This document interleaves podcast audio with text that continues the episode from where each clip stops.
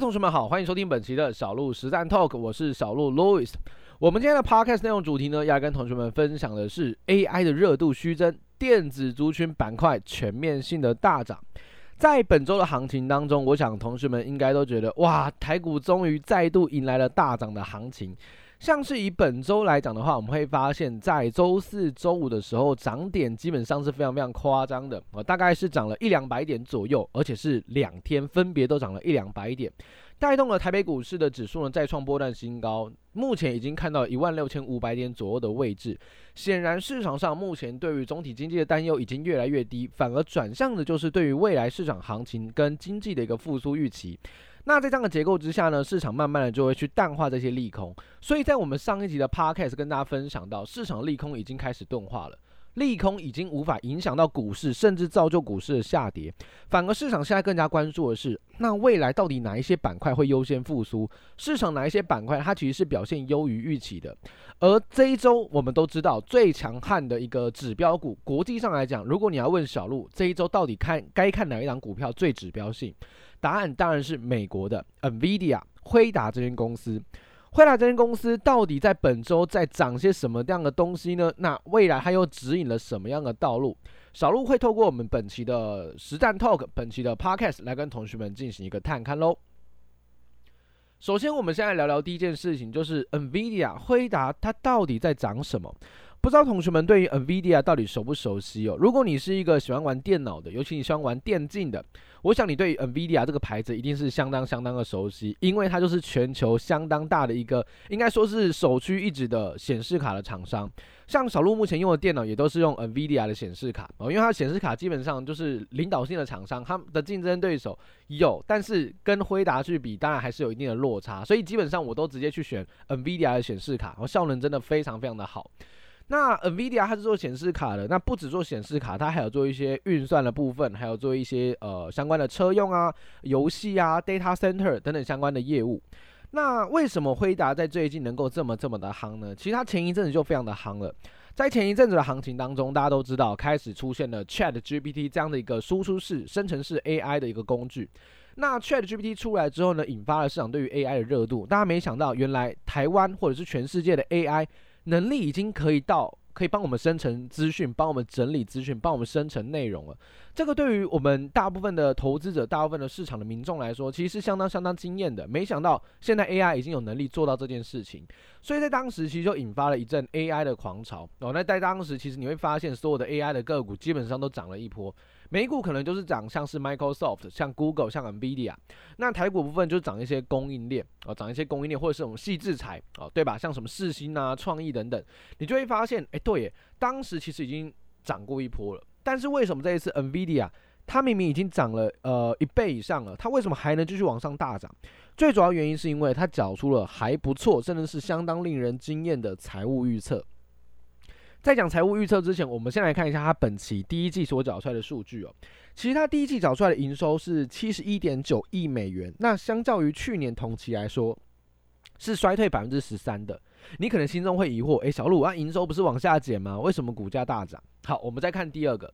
它本季的 EPS 是一点零九美元，也是年减两成，我跟去年同期相比还是衰退的，甚至它的毛利率也下降了零点三个百分点，来到六十六点八。那到底在涨什么，对吧？你一定会有这样的这样的一个疑问。实际上，它涨的逻辑在于它本季的财测，它对于本季的预测非常非常乐观。它的营收上一季是多少？第一季是七十一点九亿美元，第二季可以来到一百一十亿美亿美亿美元，比分析师市场的预期共识还要高五成，也就是它的营收在第二季会大暴增，比市场预期还好，非常非常非常的多。所以在这么好的预期之下，市场就一定知道你一定接到单子了嘛，你才可以口出狂言，讲出这么这么亮眼的财务预测，再加上毛利率可以往上做一个拉抬，所以市场对于它接下来第二季的 EPS 是高度乐观的。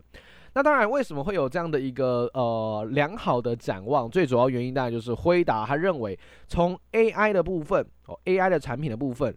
到全球目前可能规模已经达到数兆美元的这种 data center 的基础设施的一个带动，都会激发他们公司的营收继续往上做狂飙。那当然，AI 绝对是一个 data center 很重要的一个终端应用。那当然还有这种呃 ChatGPT 生成式 AI 使用的这些晶片，也都是由辉达来来供应的。所以辉达到底强不强？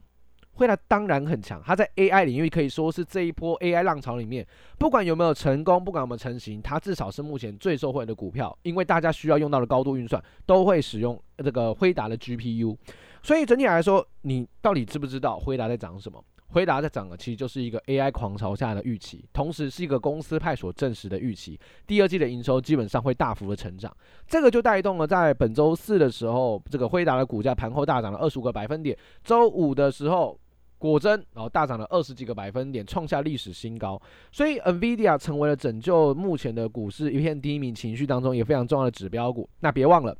台湾的供应链有没有跟着全面大涨？台湾是一个电子王国，我们台湾非常多的股票都是 NVIDIA 的概念股。那其中 NVIDIA 概念股里面最指标性的，当然就是台积电哦，当然就是台积电。所以台积电在本周四、本周五快速的大涨，股价已经突破了前方的高点，创下今年以来的波段新高。除了台积电之外，它当然直接受惠到辉达的追单嘛，所以现在有市场传消息传出啦，要跟他去追单六纳米、四纳米的呃一些相关的一些订单出现了，诶、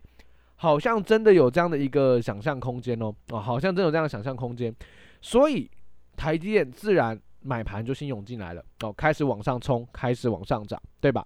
好，那往上涨推动出来之后呢，别忘了台湾还有其他的辉达供应链，NVIDIA 的供应链。举例来说，像是记忆卡的一个二三七六的技嘉，技嘉也可以明显看到，在消息公布出来，NVIDIA 大涨之后呢，哦，技嘉也是连续两天的大涨，盘中甚至一度快要摸到两百元的整数关卡价位，这表现真的是非常非常的惊人。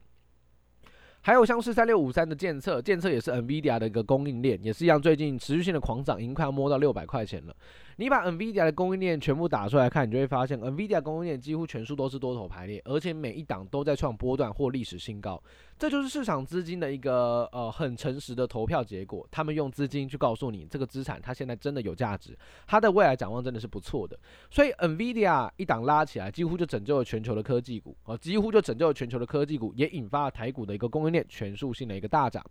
那最后呢，来谈谈 AI 到底能不能改变世界？其实说真的，行情总在怀疑时默默的诞生。我想同学们都很清楚，所以就很像我们之前可能在二零二二零一零年的时候，大家都在想说，诶，这个智慧型手机它真的能够出来吗？它真的有这样的需求吗？结果到最后，当时虽然是大家懵懵懂懂，还不是很确定，但是最后你就发现它成为了我们不可必须啊、不可或缺的一个人生必需品，是吧？所以很多东西都这样子，它可能一开始在推出来的时候，它没有这么的贴近，或这么的实用，甚至是这么的有机会成为未来必需品。但是它就是一个想象空间，它就是一个想象空间。有了想象空间，才有股价的一个领先上涨。后续到底能不能成功，时间会说话。但是至少现在短时间内，它就有一个做梦的行情，它就有一个想象空间出来。回想一下，在一两年前，当时有一个非常夯的一个题材叫 NFT，叫元宇宙，大家知道吗？NFT 元宇宙刚开始推出来的时候也是一样啊，很多人都在质疑它到底会不会成功。结果不论它到底有没有成功，股价短线就是大飙一段，就是大涨一段了。所以实际上来讲的话，在面对这一种不确定性的时候，最重要的状况还是它有一个做梦的空间，可以影响短线行情。中长期能不能成功再说，但短线上的爆发力道是绝对是最强的。所以如果你想做短线交易，你想做波段交易，你想要去赶上这波浪潮的话，我觉得 AI 是有机会成为短线上市场最重要的一个科技焦点。历史上来看，每一次人类都需要有一个爆发性的、破坏性的一个科技产品推出，才能够避免经济衰退。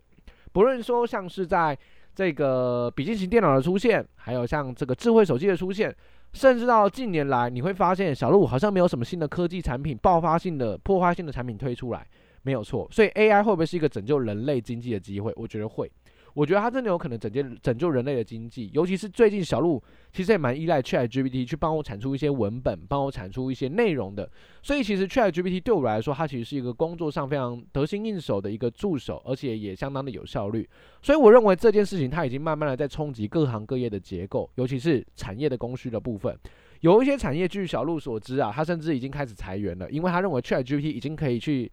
担任一些基础的员工他所呃。具备的功能哦，所以对于很多人来说，还有一些失业的浪潮跟可能性出现。所以 AI 会不会改变世界？会不会改变我们的这个全世界的这些呃产业的一些结构？我觉得是会的。所以它有可能是一场梦，同时这个梦也有可能成真。这是我对于 AI 的一个想法，供所有的同学们来做参考喽。希望这集的 Podcast 内容有帮助到大家。那么我们就下集内容再见，拜拜。